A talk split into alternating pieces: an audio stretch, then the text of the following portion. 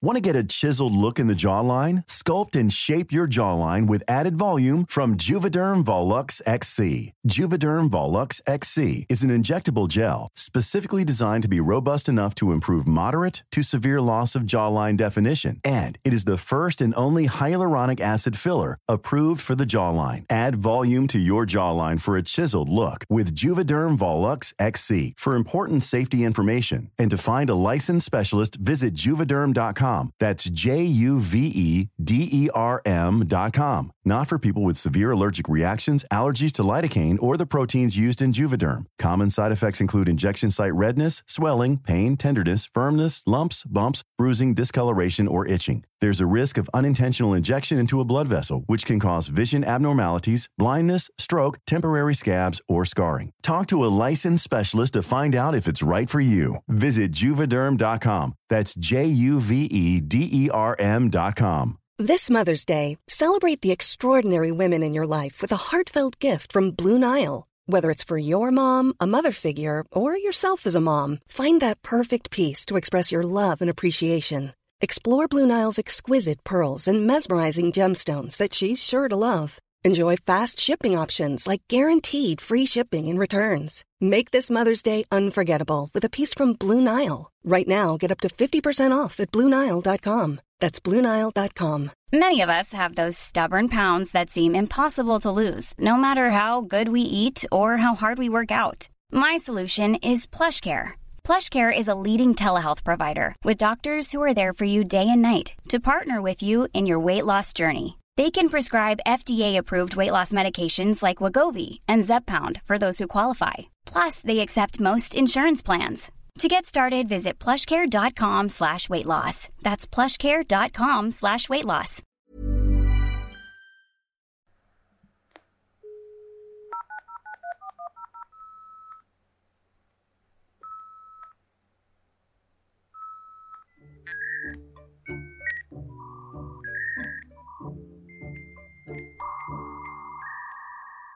Welcome back. It's the it's the, our weekly episode. Cassie, I want you to make a recorded promise I'm making a recorded promise that this episode that this episode will will, be released tomorrow, tomorrow, Tuesday. Tuesday, And if it isn't, I'm driving to your house. and editing it and uploading it. Thank you, Jack. Correct. Very helpful of you. and the Hive We'll go air. out on when Fridays. Thursday. Thursday. Fucking hell. Oh my god, giving people a taster of the hive. I mean, a stroke of genius. I was Okay. good. That's was how to we make up that's for how we identify See, I would strokes just- of genius around here now. I would just like to. Sorry, um, Sarah, our executive producer. My issue, you and see, resident teenager just gave me the most pitying look ever. my res or my constant issue is that I keep just forgetting what day it is. I know, I know. We have this conversation, but I'm texting you.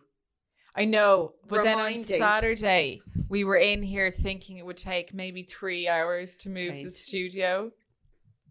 I saw you Seven, in here eight. working, and I was like, she's gonna fucking forget. She's gonna get distracted with But all was that it was not physical worth it on. Sunday because You it did, you was so did good? You did a pay, and we have And lots I of put one new, up for an uh, extra patrons. person. We thank you, thank you, thank you. Good idea, Cassie, and welcome to all the new patrons. Hi guys. Hope you're having fun in there. Uh, there's, There's loads for them to catch up on, so they're not going to surface now for the next couple of weeks. It isn't. It is a good prospect if you become a patron right now at this point because uh, there's just such an amount of content. It's joyful, visual and audio. we also posted a good story this week regarding your event. Sophie, you want to fill us in? Oh my god, are you talking about citizen uh, to the rescue, Sophie White? Yeah, super, super, thought- I thought super I- white. Super white. That's me. I thought I was witnessing an assault on Barrow Street. What when- happened? When I was on my way to the cinema last week. Um, and I phoned it in. I phoned her in What to did you see, Irish though? Town Garda Station. I just saw, oh, it's so funny. Do you know what it immediately made me realize was just how unreliable eyewitness account is? I saw I was cycling.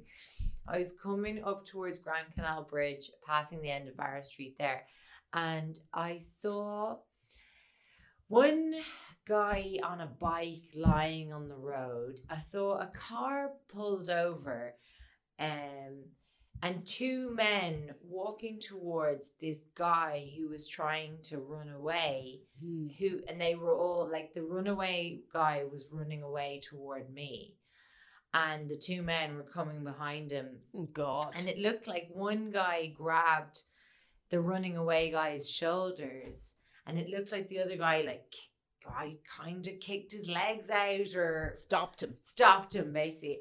And then, obviously, uh, safe cyclist that I am, was blaring music in my ears, and I, I saw the guy mouth something. The guy who was fleeing seemed to be mouthing like, "What are you gonna fucking do about this?" at me, and I was like, "Oh god, What are you gonna do about it? Yeah, well, he that's was- a little presumptuous. I presume he was shouting help and stuff like that, and I was like, "Oh my god, what am I gonna do about this?" Kept cycling. Um, I cycled through the junction and pulled over onto the pavement there. Like I was afraid to visibly stop because I was afraid the lads would see me stop with a Obviously. phone in my hand. They obviously hate cyclists. Um, truly, who doesn't? And um, so I rang the guards and uh, sort of was trying to give a bit of a description. I was being just a real pain in the arse. Like if they listened back, I'd say I'd be like that stupid, like Casey Anthony's mom, giving. I have a person, um, an individual in a an auto vehicle. Try, you know that weird nine one one call she made.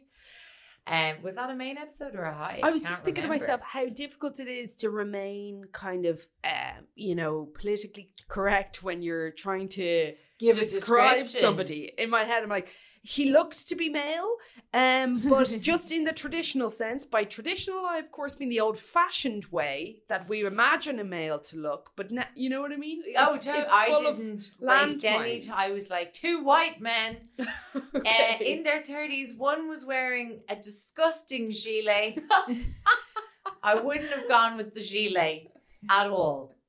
Nope. What's not that- never. that liquidizing store that constantly is in liquid sale and it's two men it's always men in those Red gilet. le- leather jackets you know the real shine ones the plain ones Oh, yes. stevens green shopping center store unique Oh, my God. shout out to them Shout out to i do believe they're in a liquid closing down sale and have been for the last 15 years i mean what a marketing we're all just like liquid full of liquid in there just, just com- up to their Oh, ankles That liquid pleather. Um. So anyway, the uh, guard on the phone. Shout out to. Hang on, I totally asked him for his. No, he said he wanted to remain anonymous. Oh, did he? Yeah, because then I got onto Oh, him. TG, TG. Um. Yeah. So he he just was like, "Is is do I know that voice?" And Isn't that so like, funny? That's mad. You're getting creeped everywhere. It's because she is everywhere. oh I'm yeah, just you go out. You Yeah, meet she's people. spreading herself around Spreading myself around. Speaking of going like out, butter on warm toast. I have to say, was that a little tee up for toast to toast? Oh Coming, God, guys. no, it Kathy wasn't. Delaney gave it the green light. People want not in development anymore. We are going into No, no. production. People want it. Uh, that's because toast is like the yawn of the food world. You, in that, you know, when you see someone yawning, you immediately yawn. Oh, I see what you Toast there. is Yeah. like that. If you see somebody consuming toast or talking about toast, you want toast. You've from an from an early age been kind of creative with your toasted bread. Absolutely. You're a condiment kind of a person. Be my, My condiment, condiment baby. Put your your frank on my bun. What the fuck is that from? It's What is- Kirstie Alley's show, Veronica's Closet. Oh my god. What a blast from the past. Sorry, two young people staring at two us. people Yeah. looking very blankly. Um, Do you remember this one? Uh, single female lawyer, lawyer fighting for her client, wearing sexy mini skirts, being self-reliant. Remember that one, Cass? No. What's that from? Futurama, Futurama. doing an ad for Ally McBeal. What another blast from the past. Remember that? Nope. Fucking brilliant. Dancing Baby. Ally Nope. McBeal. Amazing. Oh I Oh my do God, remember being on the Baby telly. was like the first thing that ever went viral. That was, fr- was it Who from was that it? show? Was it you recently saying you did a viral? I did a viral. Did I? Oh yeah, yeah, I did. When I, I if you follow my Instagram, which you probably don't because I have it on private, I posted a picture of my I tit and my baby you. attached to it. Because I, you know what? Another, uh, another, a famous person did it, and I was like, I'm getting in on this. I got a good gonna get it, breastfeeding shot. I had I manipulated my baby's hand to give the finger, and then I took the photograph. And I then was never like, knew you manipulated the hand. I course thought I that was just art innate. Yeah, yeah. I just think that was like that's was so very on brand for your children. Um, creep house creeping up top. Would anyone be interested in crowdfunding to buy Loftus Hall? Yes, I've already you've set up two GoFundMe's. It's the first had a typo, and I couldn't go into edit, so now we have two. You're joking. Uh, I I've- mean, look, it's so within reach. It's two million bare eight rating. hundred seventy-eight thousand eight hundred and thirty-seven dollars. Oddly, yeah, but the hoovering, the Hoover. We get one of those RoboVacs. I have one. Swear by it. but they can't go upstairs. Yeah, we get two. We get one per floor. Is Yeah. a RoboVac just another name for Scout? No, a RoboVac has been brought in to counteract Scout and Dusty. Do you know Oh, what I it is? see. It's because men have been putting their dicks in hoovers. That's it. and they've just They've uh, they've ruined it had for the enough. rest of us. They've had enough, and now it's almost impossible to fuck a Hoover vacuum, uh, robot one. Almost. Almost. It's more of a gentle cut. What if you spread your crotch with some peanut butter? Will the robo vacuum come running then? It does actually have, when you look at it, right? It has a suction front. It's like a what do you call that? There's a name for them. R- Roomba. Ru- Oh yeah, I don't have that one. That's the fancy one. Well, uh, whatever one I was looking at had a suction thing, and then it had a mustache over the And it suction, goes. and it sort of rotates. Yeah, so you could do a lick out with that. Okay. I Good. think you, I mean, it would be a danger one, but maybe you'd enjoy that. At any Oh. time, it could just circumcise the fuck out of you. No clitoris for you. So as it sort of, what a sad I'm sorry, event. I just I'm trying desperately to get carpet muncher into this chat. So the ro- this robo Hoover is quite literally Carpet. potentially. This reminded me of an amazing Reddit thread. Uh, fucking, ca- I know I took a photograph of it. Anyway, I was on there last night looking for stuff, and then I found, um, you know, Ask Reddit, and I'll get the name Oh, later. yeah. But it was basically, is there anything, any doctors out there who've had patients with this weird shit that they wouldn't admit to doing themselves? And Oh, this God, fucking thing came countless. up, right? Uh, there was a woman. This is from a user called Raft Sa. There was a woman set, who was sent in by her family doctor for urinating some blood. Go to the hospital. Good Mhm. plan. All very good. So we put a camera into her bladder via urethra with her awake, uh, looking to exclude a tumor. We found her bladder. Wait for Uh-oh. this. Uh-oh. Full of Uh-oh. dot dot dot citrus seeds slash pits. What? It has so many of them. When I asked why she put them up there, she How said, can you get Well, I eat bladder?" a lot of fruit and would not accept responsibility for putting them up there. So, so ensued an, an absolute avalanche of comments below, just being like, How the fuck did she get it up? Like seeds, what I'm imagining are Like Lemon orange seeds. pips.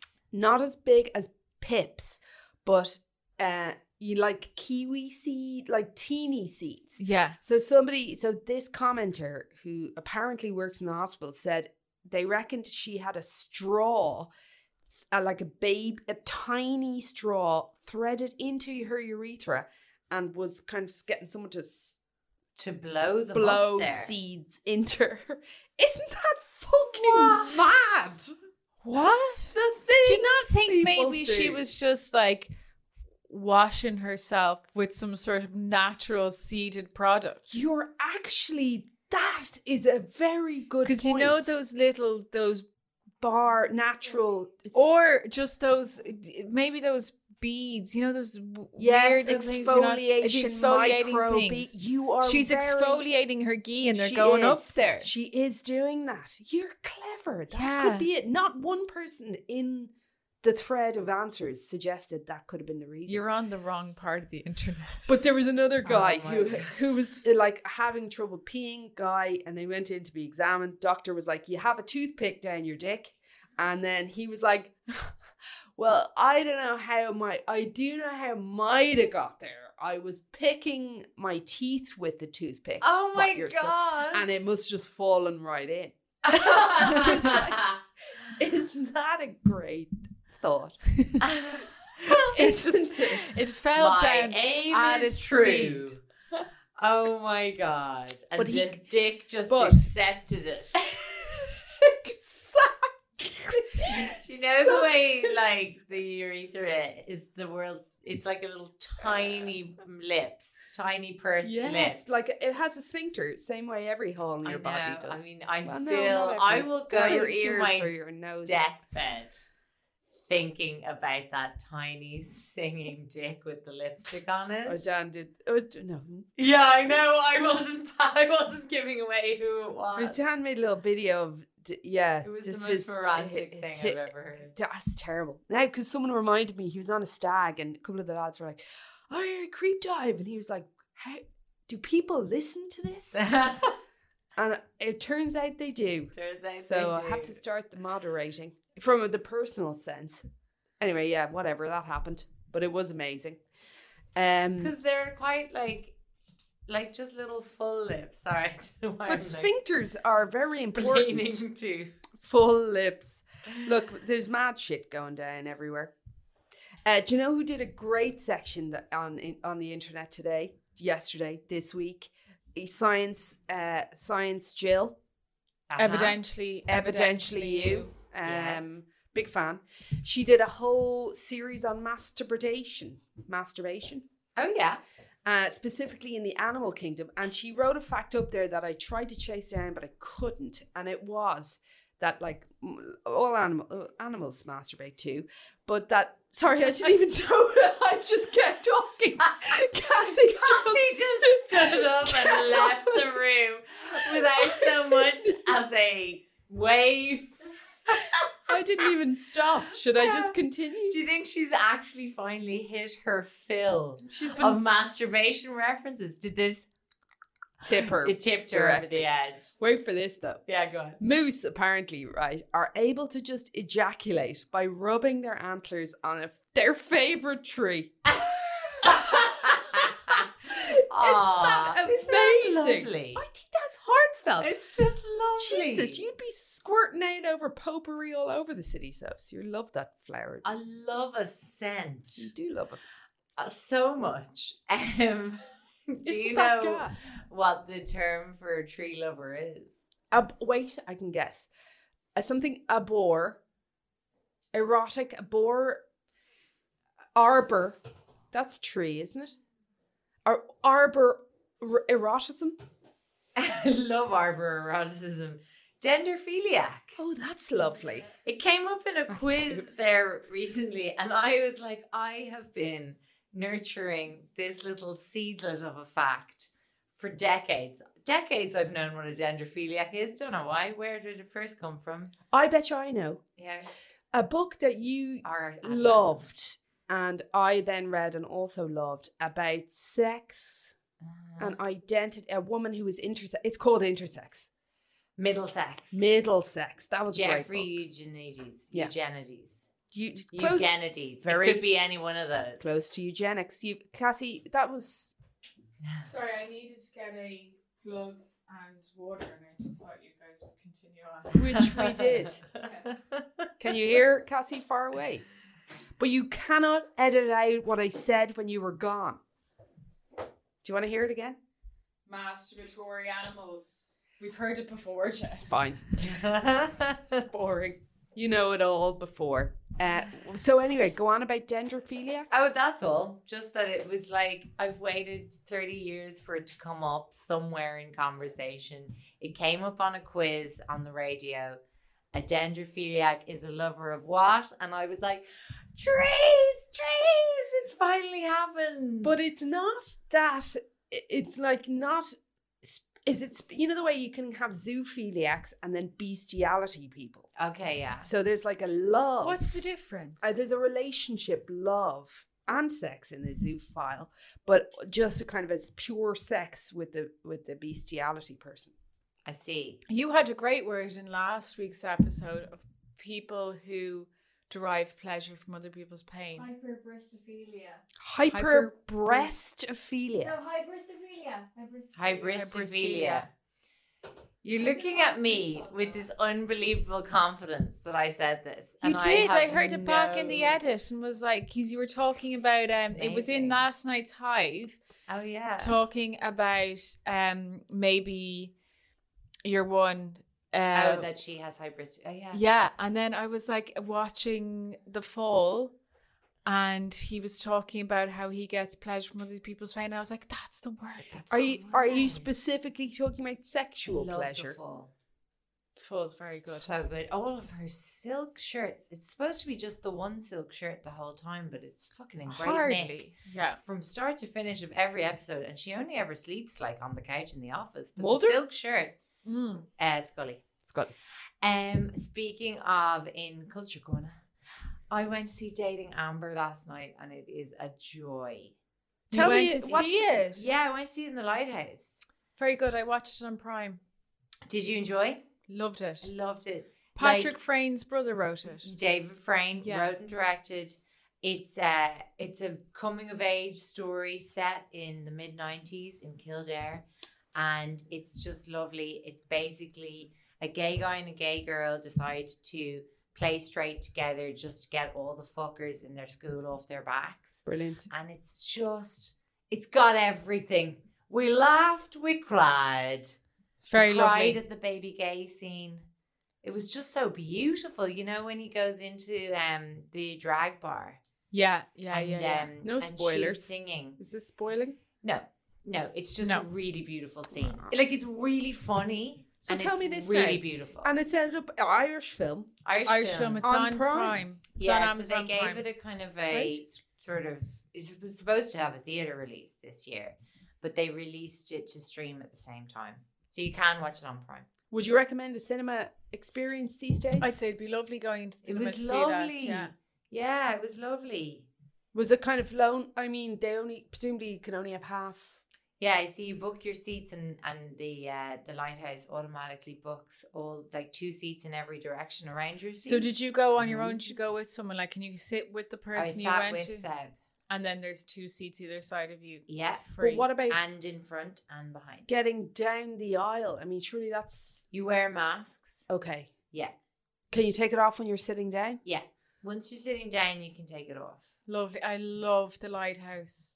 Ah, it's my favorite so place. So nice. And they're playing loads of um. So I went to see in League of Their Own there last week, which I think we talked about. Yes, But- we did. Yeah, and uh, and they're playing. Yeah, they're playing loads of old releases. So you can go see Inception in because isn't um, everything new like just pushed back? in the theaters now. Well, are they Looks like Tenet has a, has a release date. What's Tenant? Tenet. It's uh, Chris Nolan's new um, COVID baiting. Si- Have you heard about this? No. Chris Nolan's being a bit of a creep of the week about it, to be honest. So basically, Tenet is his new movie. It's all ready to rock, but he's demanding in very Chris Nolan-y way that like it has to be experienced in the cinema, or it is just not. Have you ever heard him speak? It's really weird. He speaks exactly like that. No. Jokes, he does not. That was a terrible voice that came out of nowhere, and I I apologize uh, for everyone who listened to that. But basically, he just wouldn't let it have a general release like on streaming services Because he wanted to be in the cinema. ev- it needed perfect conditions to be Ah, right. experienced. my favourite. But favorite. I really want to see it. Also, anyone who hasn't watched the Tenet trailer, I'm gonna go, go, watch that. there and go enjoy the comment section. Oh. Okay. Um, my Nothing like the favorite, comment my section. favorite COVID joke was very early on when they pushed back the new James Bond film, No Time to Die, and everyone was like, "Oh, plenty of time left to die." Apparently, It's like very good. Very good. good. And the, but who is James Bond these days? Still that uh, English guy, like a big baby in a nappy? Yes, still um it is Do you know what I mean? There's something Oh, yeah. sort of kind of squat He's and got uh, a kind of toddler comb over. still Funny. Daniel Craig. Yeah. Yeah. Yeah. toddler in a suit. Yeah. Yeah. How could Yeah. And he anyone still want to has that like him? I need to feed, you need to feed me. Yeah, Like, yeah. Put me in a high chair. "Oh, I'm not tired. Yeah, I'm Oh, not So good. So good. Uh, happy creeps of the week. There's been happy news from a lady who who was on meth and ripped her own eyes out. Got new eyes this week. Prosthetics don't work, but it still has the, you know, That's for, the benefit selfie. of everyone else, isn't it? It really is. Yeah, let's be honest. Um, I think she probably feels maybe she's touching her face. She feels better. The holes are now filled with uh, glass balls, but you know whatever. But apparently she was when she was doing the ripping of her own eyes out. Like loads of her mates were in the room trying to stop her, and she succeeded. Both eyes. Oh, that is so those people just being like, let's just see how far this gets. Like just out of interest. you could stop her. What was she on? Ibuprofen. Meth. Ibuprofen. Bit of Feminax circa 1998. Oh, Remember Feminax got Feminax. taken off the market? It's just hundred percent codeine, was it? Do you know what it was? It was just 100% helping women, so they fucking took it away. Yeah, we're having too nice a time. Those those girls look like they're having a nice time. Let's Take take them away. take them give away. Give them a bit of seven month bleed through. Creep of the week. Uh huh. Do we have one, or have we just done a series of them? I think we've Oh, just, just done in a series of them, but we did have an update, didn't we? We on did, DB Cooper. of course. Fill us in, motherfucker. So, um, they have found new clues on the DB Cooper ransom money. Give us a quick update. Who be he? So DB Cooper is our like one of our favorite creeps of all time. Hacked a plane, had a load of money, got away with it. So seemed to polite. Never got found. Never, Never got caught. heard anybody. polite. Enjoyed the peanuts. And everybody who was hijacked really liked him. So Like the- deep, yeah, he hijacked a Northwest Orient flight he from gave them- Portland to Seattle in 1971 before vanishing after skydiving out of the plane with 200 grand. Why was 200 grand on the plane again? Can't remember. We really need to. St- I just see the thing with creeps is they're so. Ephemeral. They come and go. Once Yes. they're like the leaving cert, you know, when you learn We've everything. just Retain so the many of information, them. and then you release the information, and that's the end of it. And then oh, people forever. come back to me like, "Oh, do you remember that story?" I was like, "Just Like fill, fill me in again. Bristophilia. Fill me in again. What What did we say there? What's the details?" So, November 1971, a nondescript man identifying himself as Dan D.B. Cooper bought a $20 plane, plane ticket from Northwest Orient flight from Portland to Seattle. During the flight, he gave a note to the flight attendant telling him, telling her that he had a bomb and demanded a 200,000 ransom and parachute. That's where he got the money. Mm. Um, the only clue as to what happened happened what happened to Cooper was discovered nine years later in 1980. A young boy camping with his family on the Tena Bar stretch of the Columbia River, northwest Vancouver, discovered six thousand dollars of Cooper's ransom money bound together by elastic bands while they dug a fire pit on the riverbank. Mm. The discovery led the FBI to believe the money had washed downriver 18 miles from Cooper's drop zone and been buried in the sand. The money is also one of the only clues as to what happened to Cooper, who disappeared after pulling off the heist. Because remember, they had tracking numbers on the, the That's serial right. numbers and they'd never found them back in the system. Unless he just went to Mexico. Maybe. Now, scientist Tom Kane has found that the they found specific diatoms or tiny deposits of algae present on the money, showing that the cash had been submerged in the water for several months Ah. after the hijacking before being buried. What? So the find suggests that the money was safely stored somewhere dry for months after landing before it was moved. Suddenly, the light bulb came on, and we wondered if we could use these different species of diatoms that we found on the Cooper bills a long time ago to determine when the money got wet and when the money landed. Kanye told said. Kanye West putting his finger in every Okay. pie these days, huh? Is he a Um, scientist now? That's it. Yeah, it's his money actually. That's how that's how he made it. Like, so I'm, I'm just I'm, I've never seen anybody actually wear a pair of Yeezys, so this makes sense. Um. So yeah, that's that's in that's interesting, isn't it? They he didn't just wash up into the river after the landing. Like he didn't just drop into the river. He buried it, And then went back. and then it was And yeah. what was he? What, what was t- hoping to achieve? What though? Because the serial numbers, it's still the same money. He was just waiting it out. Um. Yeah. So the the the main theory at the time was that it had just fallen into the stream and washed down, but. Um, this this proves that it hasn't. I guess he was just storing it there. I don't know. Well, that proves he's alive and uh, and well, he was. he alive. was he survived the he survived the parachuting anyway which is kind of what we were uncertain of amazing. Or Good else man. he didn't and Well someone else deserved. found the well money deserved. Maybe someone else found the money and buried it because they didn't want to take it to authorities and they were just Mm, dipping into it every now and then Would you, if you found it, why bury it? I reckon it's got to be him. If Mm. you found a load of money, Or would your hid in the instinct be?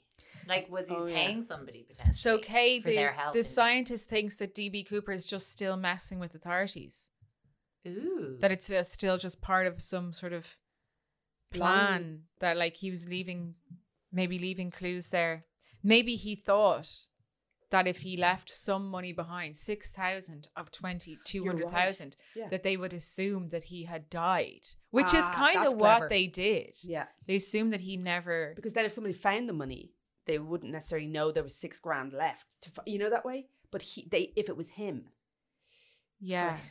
It's one of the longest and most exhaustive investigations in the FBI history it is. and they closed it in 2016 just They've saying it was like, unsolved it. They're like, we're just, yeah, not gonna, not gonna find him. So he's still out there. Spent one hundred ninety-four thousand dollars. phenomenal. Good on him. Good Let's uh, on him. best wishes to him, as Donald Trump said about Ghislaine. Everyone watch that interview. It is sensational. It's Um, sensational. You must watch it immediately if you haven't watched it. This week's interview with Donald Trump by uh, that Australian guy. Is he Australian? I don't know. Uh, it's brilliant. It's the best thing ever.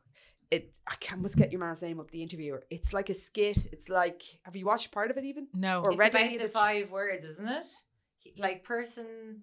Oh no, that's his. no, that was last week. The previous. Oh my God, that's I'm a week behind on Trump interviews. Let me What get you the call it, his details up for you. cognitive test, where he had to name things. He's like person, thing, whatever. the listing these five words, and he's like, and then they ask you like twenty minutes later if you can remember them. If you can remember them in the same order, most people can't remember them. I can remember them. I aced the test. Really good. I was like, oh my god, Donald, no. Guys, it's an act. Did you hear he he he well he's denied it, but a representative from the White House reached out to Mount Rushmore to see if they could add another president's face to the Oh mountain. God. And Trump's like, I deny it, didn't happen. But given that I've achieved so much in three and a half years, not a bad idea. Not a bad idea. For it. Well, uh, Imagine, imagine being the person who had to carve out that fucking little frowny face. Give him a little pouty Oh. kind of me. well, you need quite a substantial amount of rock. Hard to How would master they do the comb two over. tone? The two tone. True. Uh, so the interview is an Axios interview. Uh, went viral last week. It is. You've got to watch it. The interviewer's name is Jonathan Swan. There's pre- he presents. It's just there's no point. In, it's just amazing. Jonathan Swan's interview. Okay. He the interview um, interviewer amazing. I don't know how why they granted it, why they allowed him in particular, what the background was, but it's the work of art. Uh, Fantastic. So that's a recommendation, maybe creep of the week, but in an, an amazing way. Jonathan Big Balls Swan. I've got a real classic like scam. Oh yes. And then I've got um like a like a literary sort of uh a literary who done it. Oh, nice. Oh, Both very good. I do like both. Today I have that time Jessica Alba was kidnapped and we all didn't know about it. Oh my God. Weird. Celeb cream. Which Mhm. one is she again? Love it. Sin City. She's in loads of Oh, things. very good. She's a Very good looking. billionaire. Billionaire. Huge big company. Massive. The Honest Company. It's huge. It's genius. I She's buy a cute into it. whore, as they'd say. Absolutely. Uh, I have a more. I have an animal m- Oh, menagerie. cool. So we've got kind of like animal, mineral, and celebrity. Okay, Delicious. so um, I'm going to talk to you. Does the name Anne Perry mean anything to you? It does not. No. So Anne Perry is just one of the most prolific um crime fiction writers. Um, like I'd say ever. Like she's the author of I mean, we're talking more than 50 books, guys. She's she's on rail at like Writing. spewing out um crime fiction. And um she Of a good quality. well, I'm back to fix my shoe. Pressing. Just So she stop the started- presses. My shoe. I would say, you see, when you're talking about that quantity, surely the quality is compromised. But I cannot speak to the quality. I haven't read any of her 47 novels and several collections of short stories. Fair enough. We're She busy just people. Can't. But she's won a lot of awards. talking. She can't stop writing. You know, internal monologue. Just She's a podcaster of the true crime fiction genre. she is. Um, she No filter. No um, edit. No edit. She writes them longhand, so on pa- pads of paper. And who trans? Who puts them in the A computer? long-suffering woman called Bernadette. puts them into a computer. God puts- love her. Like transcribes. Do you know what's them. happening, so Yeah. Bernadette's writing the fucking novels. Absolutely. Well, there does come a time sometimes when she can't make out a word. And Anne will come up to the attic office where Bernadette is situated. And like the setup is she's under the eaves in this attic office. Lovely, um, lovely view of Scotland. That's where Mm. she Oh. uh, there's where that's where Anne Perry lives. The Highlands. The Highlands. I don't know if it actually specifically is the Highlands. It might just be the Midlands, the Lowlands. I I'm I'm not positive. Don't hold me to it Can't confirm. don't tweet me at dive creep if anyone wants to follow um and so anyway um she always has the um a4 pads uh balanced up on a special little easel Okay. and she'd be like tappa tap tappa tap tappa and then she'll get to a word and she'll actually have to get Anne up to have a look. And then you know and I know this problem myself I'd often Nobody not be able to read my own writing. Anne and Bernadette will spend some time peering at the word uh, eventually decide on a word if they can't make it out and then she resumes her typing and Anne goes back downstairs to her office part of the house where she and I love this look and I really might retire to a kind of a, a recliner in the style of Anne Perry. She has a kind of a La-Z-Boy yeah. um like and in in front of a lovely picture window and she has a lovely home uh in Scotland rural. Forty-seven books later. Yeah. And uh like she's been writing them since the 70s. So I mean, it's definitely more than a book a year. It's definitely like 1.8 books a year or something. Bernadette's job. Do you know that kind of way? Sounds Pretty fucking grim, to be honest. I find transcribing quite relaxing, Okay. but I never do written to computer. I sometimes listen back to interviews and Audio, stuff. oh, that sounds and easier. I'm yeah. transcribing from audio. I find that and you know more the way, annoying. yeah, like that's much more of a established. Because I remember going to get a job uh, in my early twenties where I had to do a typing test, and you can, um, you know, if you I tran- remember if you transcribe a lot, Yeah. you have a foot operated um, mechanism to play the audio. Oh, very good. And then you release to So, pause. yeah. And. Gotcha. So nowadays, when I'm transcribing, I'm always transcribing from my phone, so I have to press pause. and Annoying. And, Very yeah, it's really annoying. I miss the days of the pedal. This Yeah. sounds like we're lining up some sponsorship deal for some transcription software. We're like, but thanks to da, da, da, that Thanks has to solved all Otter. Isn't there one called Otter or Odyssey or something like that? I don't know. Anyway, anyway, um, so the uh the novels are all like she has like a series of recurring characters. Do you know that kind of way? Like, so she has a kind of amnesiac private investigator called William Monk, who first appeared in 1990 in a novel called The Face of a Stranger, and um, you know, she's got also like a bit of historical um novels, uh, like Victorian detectives, and she's won like the Edgar Award for Best Short Story. She's um like very well regarded in circles. She gives a lot of talks. I watched um, a documentary about her called Interiors that's available on Amazon Prime. Do not recommend. Right. It Boring. is genuinely like it was like a hazing of boredom. It was like, Right. can you sit through this documentary to get at the one nugget that really interests you? Yeah. But I did catch uh, some of her seminars on writing, and I did think, like, oh, you know what? I'd actually love to attend one of these. She talked about characterization, and I was hooked. I was very interested. She is a member of the Church of Jesus Christ of Latter Day Saints, our old pals, Mm. LDS. And um, her father had been a, a distinguished uh, scientist, um, and her her parents weren't religious at all. She uh, had found um, religion late in life, um, in the sixties. So it's like a lot of people found a lot of stuff in the sixties. I feel like religion would have been down that list for me. Gotcha. I would have been like It seems interested like a lot in of things the available. LSD rather than the LDS and the free sexing. I thought you were Ah. going to say Freemasons, and I was all over that. I was yeah. like, yes, I She- would be interested. She also had been a flight attendant before she became a novelist. And um, so I'd she lives in this house, and everyone who lives with her is also in LDS. Okay, right. Um, and it's very much like a, a huge part of her life and a way of life for all of them. She, her brother lives with them, and he kind of is a bit of a business manager, I think. And like then, like Bernadette's um son is her driver. It's definitely like a family affair. okay. And the um, she related to Bernadette? no. Uh, they're just best buds. They've been together, uh, transcribing and writing fiction together for decades. Um, so, uh, Anne also, um, is a murderer. Excuse me? Well, now Well, now that documentary just- just, got interesting. Is this another one where, like, still we- managed to not? It was so boring, guys. Tell us. So she is um obviously an English author of historical detective um fiction, uh, but also um was convicted at the age of 15 15. in the middle of the 50s of murdering her best friend's mom. Oh my What? god. Yeah.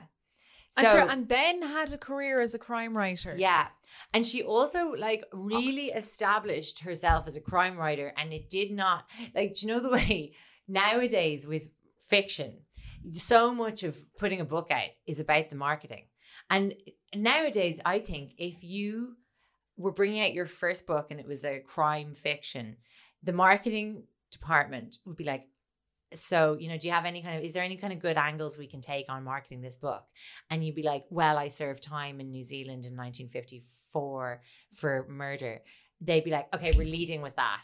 And like, they'd literally just blow their load straight away with the marketing campaign and be like, she wrote this book and she's a murderer. But She's got the inside scoop. yeah, Very she- method. Very method. But she, when she first started bringing her books out in the seventies, you know, she'd been completely. Um, she had a new name, new identity, new Okay, country. She didn't want to lead with She the never thing. wanted to lead with the murdering. It's the one career where I'd say it would have been an advantage for her to admit that she had murdered Completely. people, Mhm. person. Unless Yeah. you were a uh, or also an assassin, maybe. Yeah, Hmm. the two. Um, True. so Anne uh, Perry's real name is Juliet Hume, and she was born at the end of the 30s. And her family were English, her mother and father, but they had um, done a lot of traveling because of her father's work as a scientist, and also Anne was like. Ju- Anne slash Juliet. I'll now call her Juliet. okay. Or will I stick with Anne? Stick with Anne. Stick with Anne, okay. So Anne was kind of a sickly child. And they did that kind of oh, parenting of the 40s and 50s just sounds like a dream. They basically had a tricky child, uh, their daughter. Send it away. They send it away. I mean, that is amazing. they kind of sent her off to like exotic locales like Barbados, um, where like the kind of they're less damp for her sickly kind of English lungs and things like that. Do you know the way? yes. So it's kind of like they practically did they even kind of know their daughter that well? So she spent she had tuberculosis as a child and was sent to the Caribbean and South Africa. Um, They obviously had a few bob.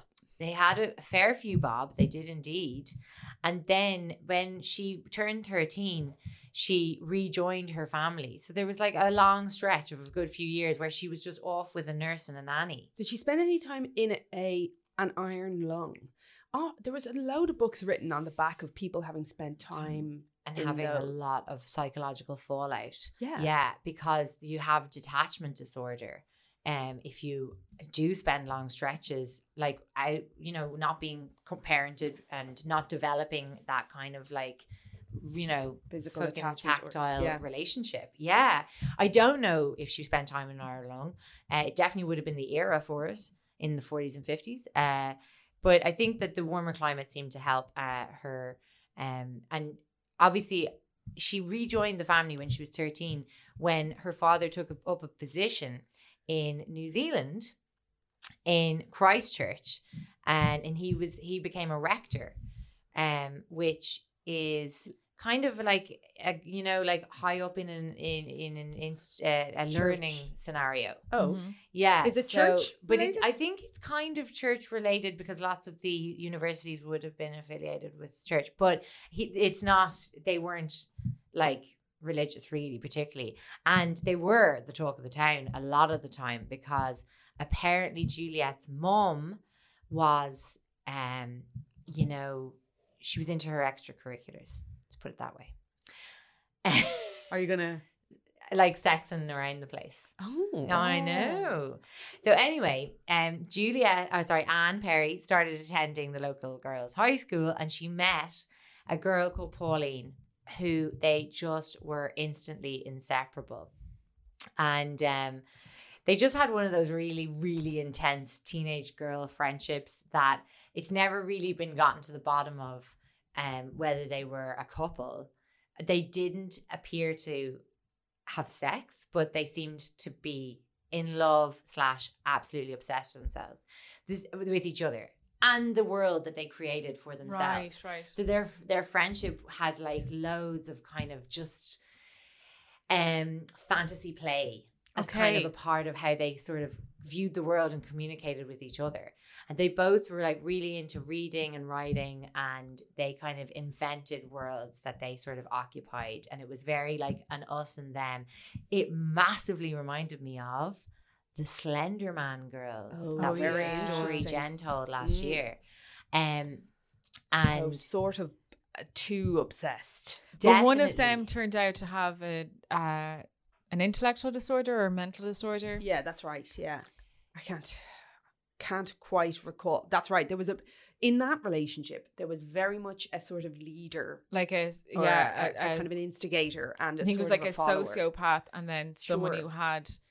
Well, I think was she on the She was definitely. I wasn't there. An, was it an IQ? To, uh, like a she she measured pretty low on it. one person vulnerable and one person Correct, a yeah. psychopath. Anyway. exactly. Which a bad seems- combination. seems to be sort of something we see a lot with the kind of folie à deux sort of um, crimes where That's like it's the same with the Columbine killers. Mm. Like they definitely tried to kind of um, paint um, uh, One of one them- of them as being the kind of like one of them uh, it was Eric Harris that wasn't it that they tried to kind of really make the sort of uh, mastermind and uh, Dylan Klebold was supposed to be suffering from depression and Yeah. therefore in a vulnerable state I'm worried that it might be the reverse that I've I've but anyway like it's it's always like a perfect storm of personality type, potentially underlying mental illness or, or undiagnosed personality disorder, Yeah. Mm. with then the kind of vulnerable person.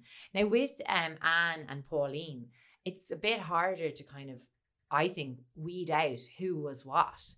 Um, because we had Anne had this kind of strange, estranged from her parents' childhood. Okay.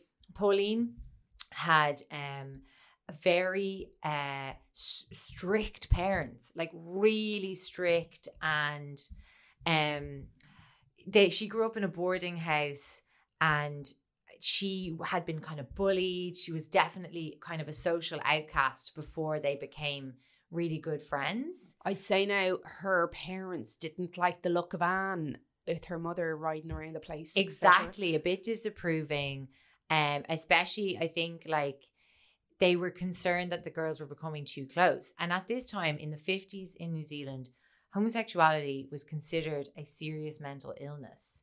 And they i think were very um weirded out. They Right. weren't sure. Now the thing is that like julie uh, anne perry the author has gone on record saying that they weren't uh, gay and their relationship wasn't physical or sexual um but like Very intense, nonetheless. but that also wouldn't chime with uh, beliefs of Church of the Latter Day Saints Of either. course, so yeah, yeah. you know, you don't know what you're dealing with here, really. And also, um, Anne Perry's family were well off. Pauline was a bit more working class, and oh, Pauline had also been ill as a child, um, so they did have a bit of trauma in their lives by the time They they, could were relate. 15 and so they wrote plays and books and they um went on family uh, holidays and things like that um but eventually the parents started to try and get between them and that is when trouble began and um uh, you know the way i was saying they kind of uh had their own kind of religion and their own kind of invented world that they called the fourth world what? yeah, and so in the fourth world, uh, they kind of um, said that there was like a form of heaven where you could reach spiritual enlightenment. So they kind of cherry picked aspects of the kind of the religious teachings they would have been got getting, but then they kind of like commuted it into this new belief system that the two of them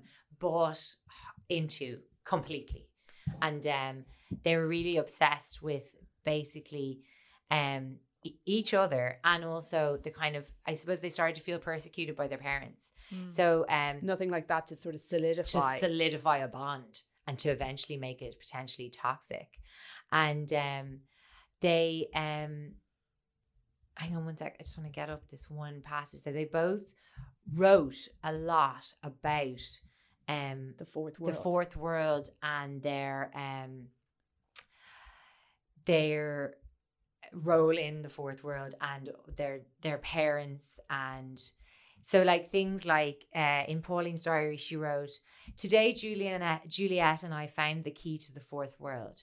We realize now that we have had it in our possession for about 6 months but we only realized it on the day of the death of Christ. We saw a gateway through the clouds. We sat on the edge of the path and looked down the hill out over the bay. The island looked beautiful. The, ski, the, the sea was blue.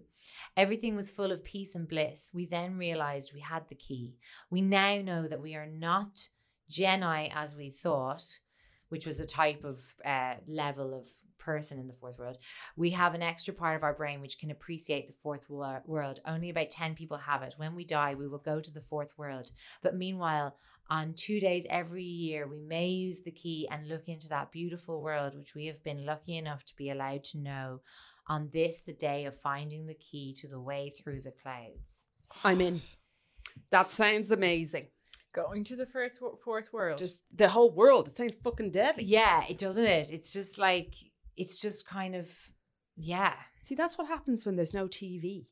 Mm. it was like and she kind of would write things like um that when they'd been apart you know and then they'd come back together and she'd write in the diary pauline would write it was wonderful returning with juliet aka anne it was as if she'd never been away i believe i could fall in love with anne um i'm saying anne to you know Sure. Yeah. And um so absolutely just a a, a mutual hallucination seemed to be what was taking place Like presumably it started as uh, "Look, this would be fun. We'll just I think I see something and they kind of both but then it became and then it just became so vivid yeah so then anyway in 1954 anne's parents unsurprisingly separated after lots of the extracurricular activity um, I feel like I'm saying that, and like it sounds like did anyone ever read Angela's Ashes, where in Angela's Ashes they call sex the excitement. she was having a lot of the excitement on the couch. Um, and anyway, um, the dad resigned from his role at the university and they all decided that they were splitting up and they were going to go back to England. And it was decided that they were going to ship off poor Juliet again to South Africa. And the girls were completely heartbroken. And um, So the dad said, "Look, you can bring Pauline with you if her parents say that's okay." Knowing they they wouldn't. Exactly. Dick moved dad, knowing Mm. full well that Pauline's mother would not let her go. So then when um Honora, Honora, um pa- Pauline's mum found out that like the offer was on the table to go to South Africa, she was like, absolutely not, because they're Kiwis. no. Yeah, Why? I know. I'm probably doing a bit more Australian and I really apologise. I find it quite hard. No, I don't know the difference. I know. I think he sometimes it's good to say dick. We were sitting on the dick, and that's very Kiwi. anyway, um, she, Honora was like, absolutely not, girls. And um, so they were pissed off about that. So they decided that they were going to murder Honora because she was the only thing standing in the way of them being able to continue on to the fourth world. So they invited Honora to go for a walk with them. Jesus. And Honora was actually delight- delighted, girls. Oh, I'd love to come for a walk with you. And I think there's almost this sad sense that, like, that she tried to connect in with them, but their friendship was so exclusive that, like, there was, you know, they pitted her as a villain, and really, she just was, she just loved her daughter. She was a woman of her time. She didn't understand their relationship. She was scared Mm. Yeah. scared by it. And uh, anyway, they brought her to a walk through Victoria Park, and basically they went down this little path in a wooded area, and it was not like rural. It was just a wood It was like the woods in the botanical gardens, Okay. practically, and um, they fucking beat her to death with a brick and a sock. My God. That takes So time. violent. It But takes a lot So they overpowered her and just kept going and going and at her and at her. at her and at her. Plenty of time to realize what they were doing. Oh, and she really, from the Fought back. wounds, it sounded like she really Massacre. fought for her life. And Did then one of them take the lead in terms of? It's not. It was never revealed. It never became clear if who was doing the swinging, if they took turns. Was there one in a s- Yeah. sock and one holder down? Yeah, Right. and Christ. they um basically then fled. Um, I think they thought that they were going. The plan was to make it look like Honor had had a fall. Well, Mm. A very, very bad fall into a washing machine and then a few rocks It in there like- and out again. Yeah, I throw a trophy rock it in came after out her. of nowhere. She fell into the washing machine in the woods, and it was carnage. carnage. So the two girls ran back up the path to, you know, the the little cafe where they'd had tea. And they were hysterical, covered in blood. They'd been in there with Honora having a tea uh, about 10 minutes before this. And they basically ran into the owners of the tea shop and they were like, Mother's had a fall. she may have hit her head. And, then the two owners went down the path and found the body. so the two girls it was grisly. were covered. They were in- covered in blood. They could see that um, with minor injuries to Honora's hands, that she had desperately tried to fend off the blows. They found the ri- the brick and the sock pretty much in the area, and the whole story of the girl's statement fell apart.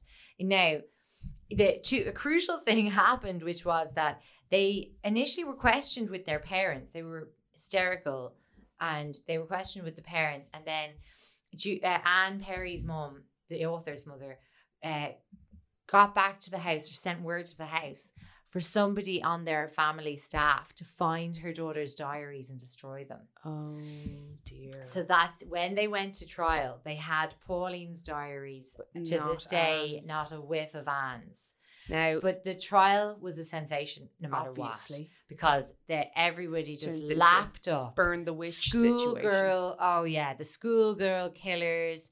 The fact that um they you know were suspected lesbians and that that was literally classed as mental illness at the time. Well, could they use it in their defense? So um they did Innocent by reason of lesbianism. Too gay to know what I was doing. they were too young to be considered for the death penalty. Jesus. In the end, they each were guess how much they got in prison. okay, we're talking. Were they Well, charged we know that- as children? W- They, they were if they weren't allowed to be executed, presumably. Well, they weren't allowed to be considered for the death penalty. Um, it doesn't actually say whether they were tried as adults. But Juliet, we know, won't have spent much time in prison if she's out writing books. So what are we talking? Ten years each? Five. Wow. Yeah, like five for killing mom. Wow. So they were out at 20 Oh my god. on the Did they condition stay in touch? that they never Spoke contact again. each other again. And apparently, by all accounts, They haven't. They haven't. We went to separate prisons, did they? They were in separate prisons. They were released and given new identities. Um, and um, they were then they left New Zealand. Both of them left New Zealand. Um, That is wild. like? Pauline Parker did um sort of stay in New Zealand, uh, but eventually left and went to England. Uh, Juliet Hulme slash Anne Perry, the author, went to the went to England, then to the States, spent some time in the States, worked as a nanny, guys. Jesus. I mean, in her early twenties, she was living in Cali, working as a nanny, Jesus, which is totally wild, isn't it? And then went back to Has she spoken? Scotland about this. she has spoken about it to say that she was not is not and was not A gay. lesbian. Yeah. No joke. serious. Yeah, she has said that their relationship wasn't um sexual. And that's the and they important did part one of thing uh, that's apparently that's what is very standout get that right get facts right for them but like they're a product of a society that obviously had such a fucked up relationship with homosexuality that like they somehow can't get that was past it worse than murder. possibly Mm, right. potentially And like is though. But she hasn't denied. I mean, she is. She she's not denying that it happened. Absolutely we don't have any insight as to.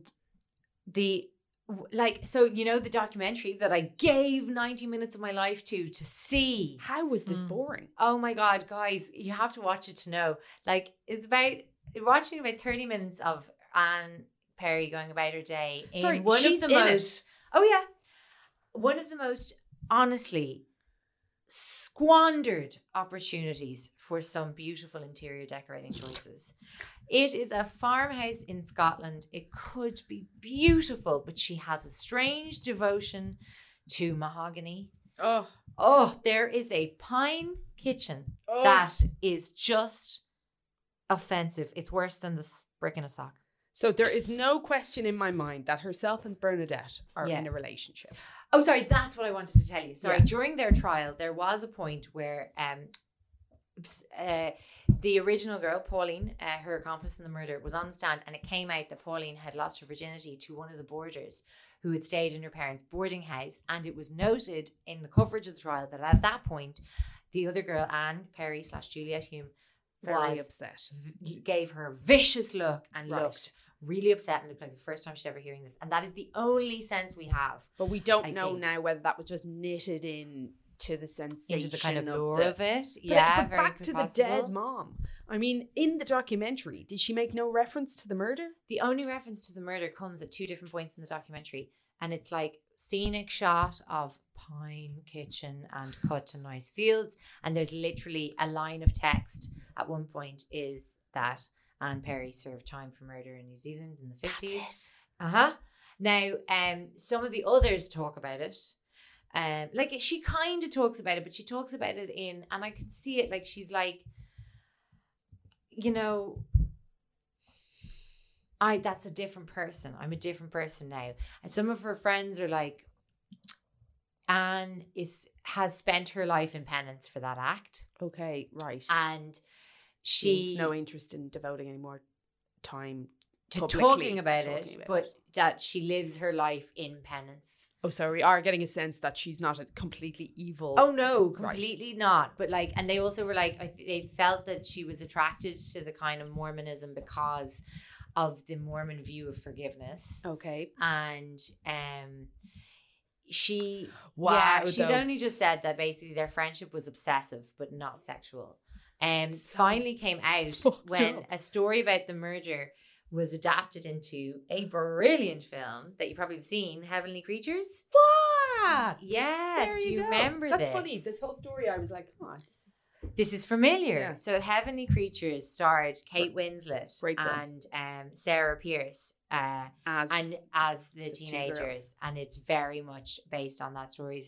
Uh, and when that came out, that was when um, she finally uh, her own identity was revealed.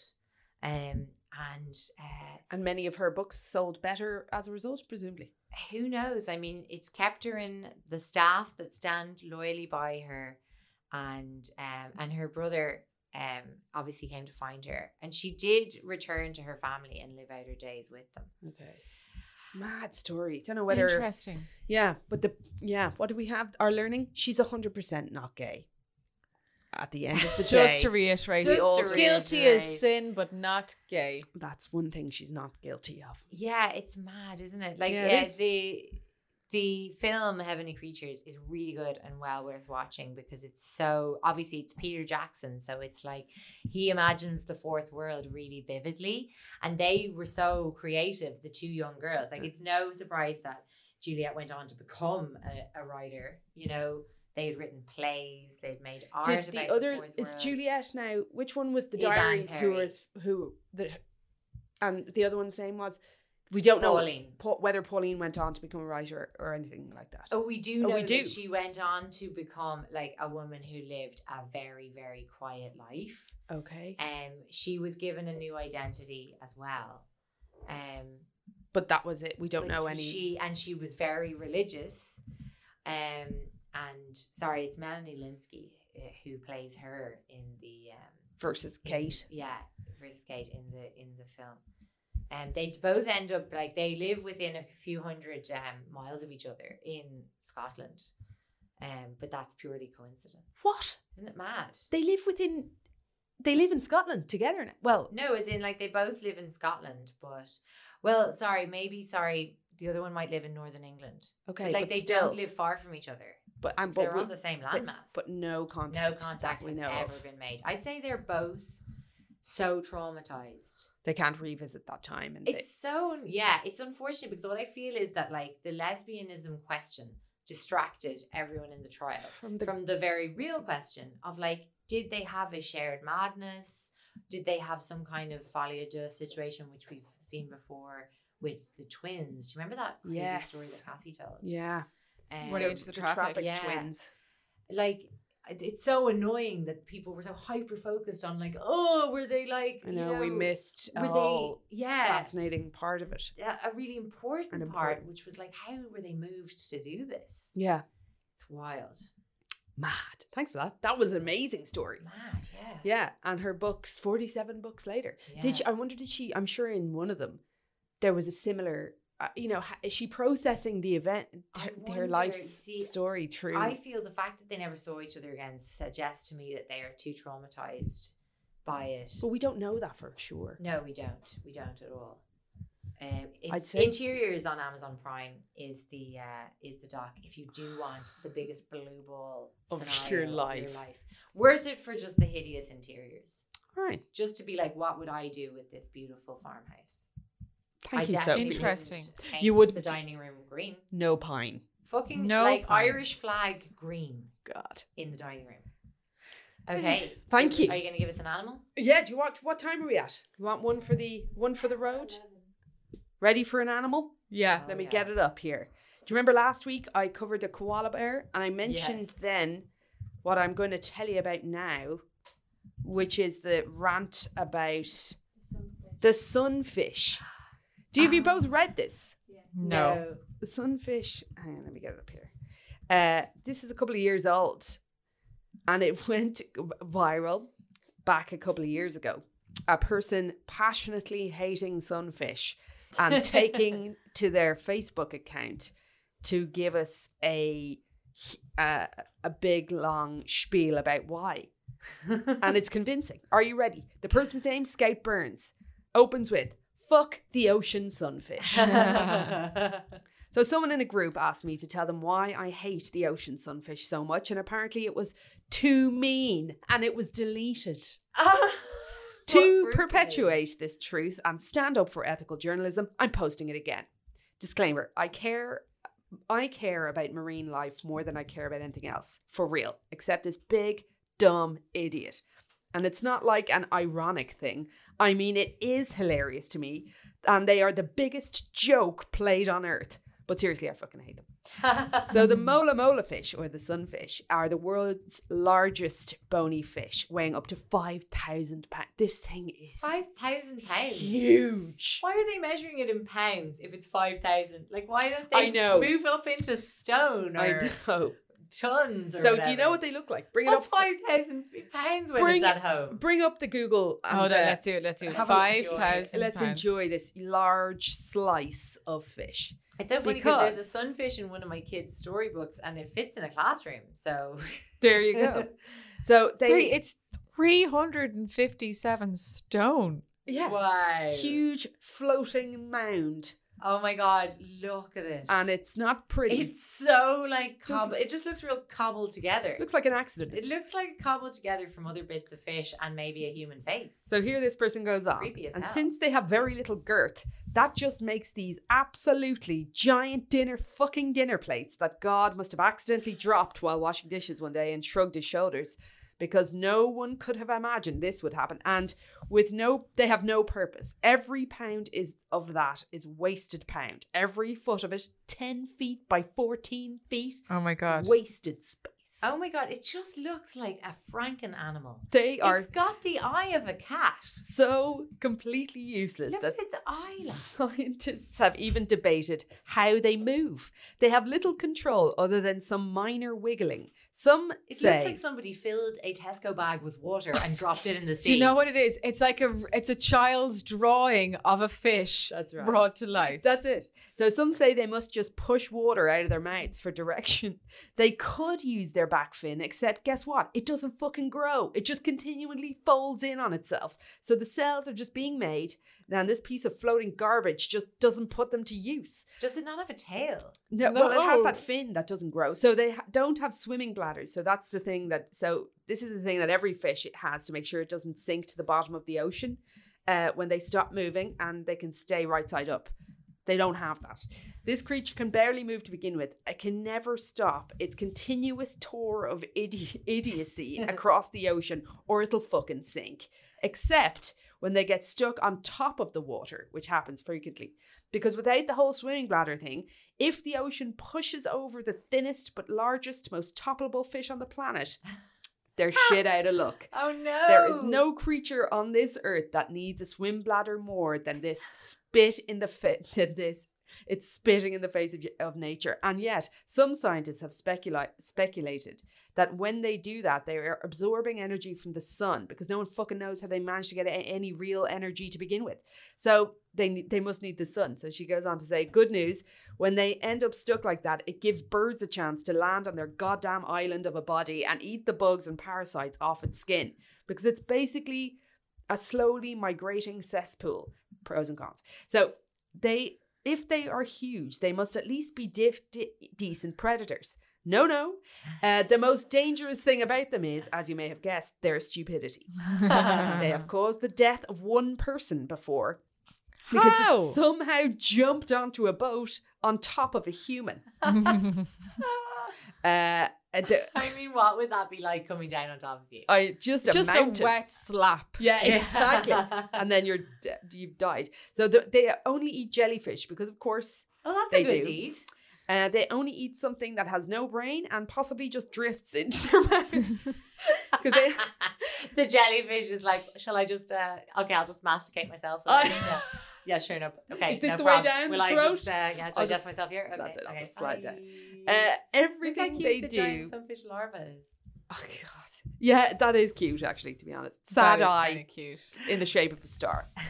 so it's so everything they do everything they do eat also has almost zero nutritional value like the koala because it's so it's such a stupid fucking it's so stupidly fucking big it has to eat a shit ton of almost no nutritional value to stay alive.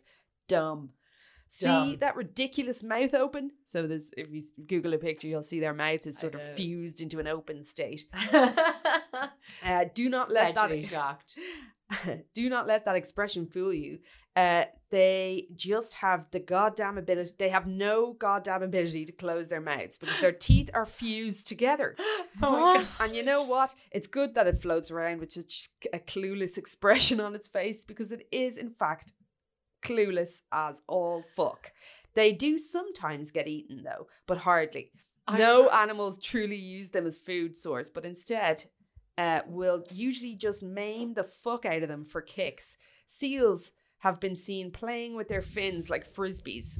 I'm crying. I know I saw that this one. is a picture of one being eaten it. alive, and its little stupid face while this sea lion is eating it alive. like a cookie, just bite by bite. Mouth fused into a uh oh, kind of an eye wide open, look- Eye looking wide-eyed, for help. going, "Huh?"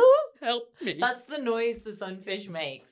This Huh? thing is so worthless. It doesn't realize it should not exist. It is so unaware of literally everything that it doesn't realize that it's doing maybe the worst job of being a fish or debatedly the worst job of being a cluster of cells than any other cluster of cells than any. So what does it do? It lays the most eggs out of everything. Besides some bugs, uh, there are some ants and stuff that'll lay more, but this thing will lay 300 million eggs at one time. Oh my god, it's another quantity over quality situation. Ab- it's 47 absolutely. books, 3 million eggs. It survives because it would be stati- statistically improbable, dare I say, impossible that there wouldn't be at least one of these three. What did I say? 300 mi- three. What did I say here? 3 million. 300 million. Oh, so 300 million, statistically impossibly, there would, you know, it's statistically impossible that one wouldn't survive of that kind of of that gaggle. So this concludes why I hate the fuck out of these complete failure of evolution. The ocean sunfish. If I ever see one, I will tell it Jeffrey Epstein didn't kill itself.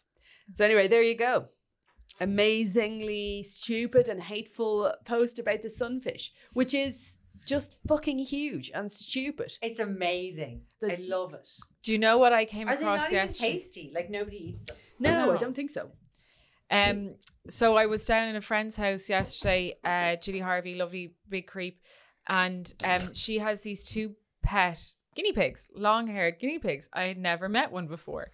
Did you know that long-haired guinea pigs look like they have constantly just got a fresh blow dry? Yeah, they have amazing They have voluminous hair. Insane hair. They look like little tiny Karens. They look like running tiny Karens, just running everywhere with this like perfectly blow dried hair with a bit of lift at the root. If you need a lol, just Google long haired guinea pig. and that concludes our episode for today. Look at this one. Thanks for Look coming. At this one. It looks like Gail Platt. Sophie, thank you for your story. Cassie, and so we'll have more in the hive. In the More in hive. the Part two. Check it out. Thank you so much. Thank you, new Creep. patrons. Wait, go to patreon.com forward slash the creep dive. To, Am I to saying it come and get more, and uh, we're about to kick off that section. Sec, second, oh fucking hell! I must tell you as well. I listened to the, the latest Joe Rogan podcast yesterday. What are you doing? It was You nearly are four. so funny. It was nearly four hours long. Why I'll tell you all about it on the hive. Bye. Bye.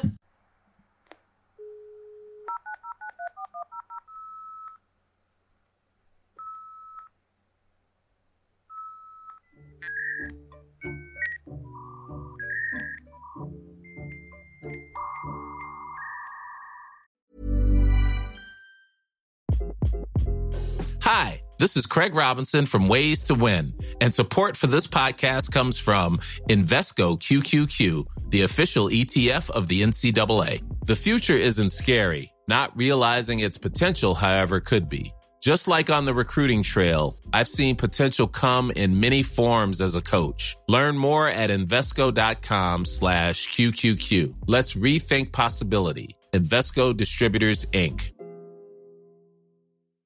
If you're looking for plump lips that last, you need to know about Juvederm lip fillers. With Juvederm Volbella XC and Juvederm Ultra XC, your lip look, whether it's subtle or bold, can last up to one full year with optimal treatment and no additional maintenance. Find a licensed specialist and see if it's right for you at juvederm.com today. That's J U V E D E R M.com. Add fullness to lips in adults over 21 with Juvederm Volbella XC or Juvederm Ultra XC. Do not use if you have severe allergies or a history of severe allergic reactions, or if you're you're allergic to lidocaine or the proteins used in Juvederm. Tell your doctor if you have a history of scarring or taking medicines that decrease the body's immune response or that can prolong bleeding. Common side effects include injection site redness, swelling, pain, tenderness, firmness, lumps, bumps, bruising, discoloration, or itching. As with all fillers, there's a rare risk of unintentional injection into a blood vessel, which can cause vision abnormalities, blindness, stroke, temporary scabs, or scarring. For full important safety information, visit juvederm.com. Hey, it's Paige DeSorbo from Giggly Squad. High quality fashion without the price tag. Say hello to Quince. I'm snagging high-end essentials like cozy cashmere sweaters, sleek leather jackets, fine jewelry, and so much more. With Quince being 50 to 80% less than similar brands. And they partner with factories that prioritize safe, ethical, and responsible manufacturing. I love that. Luxury quality within reach. Go to quince.com slash style to get free shipping and 365 day returns on your next order. Quince.com slash style.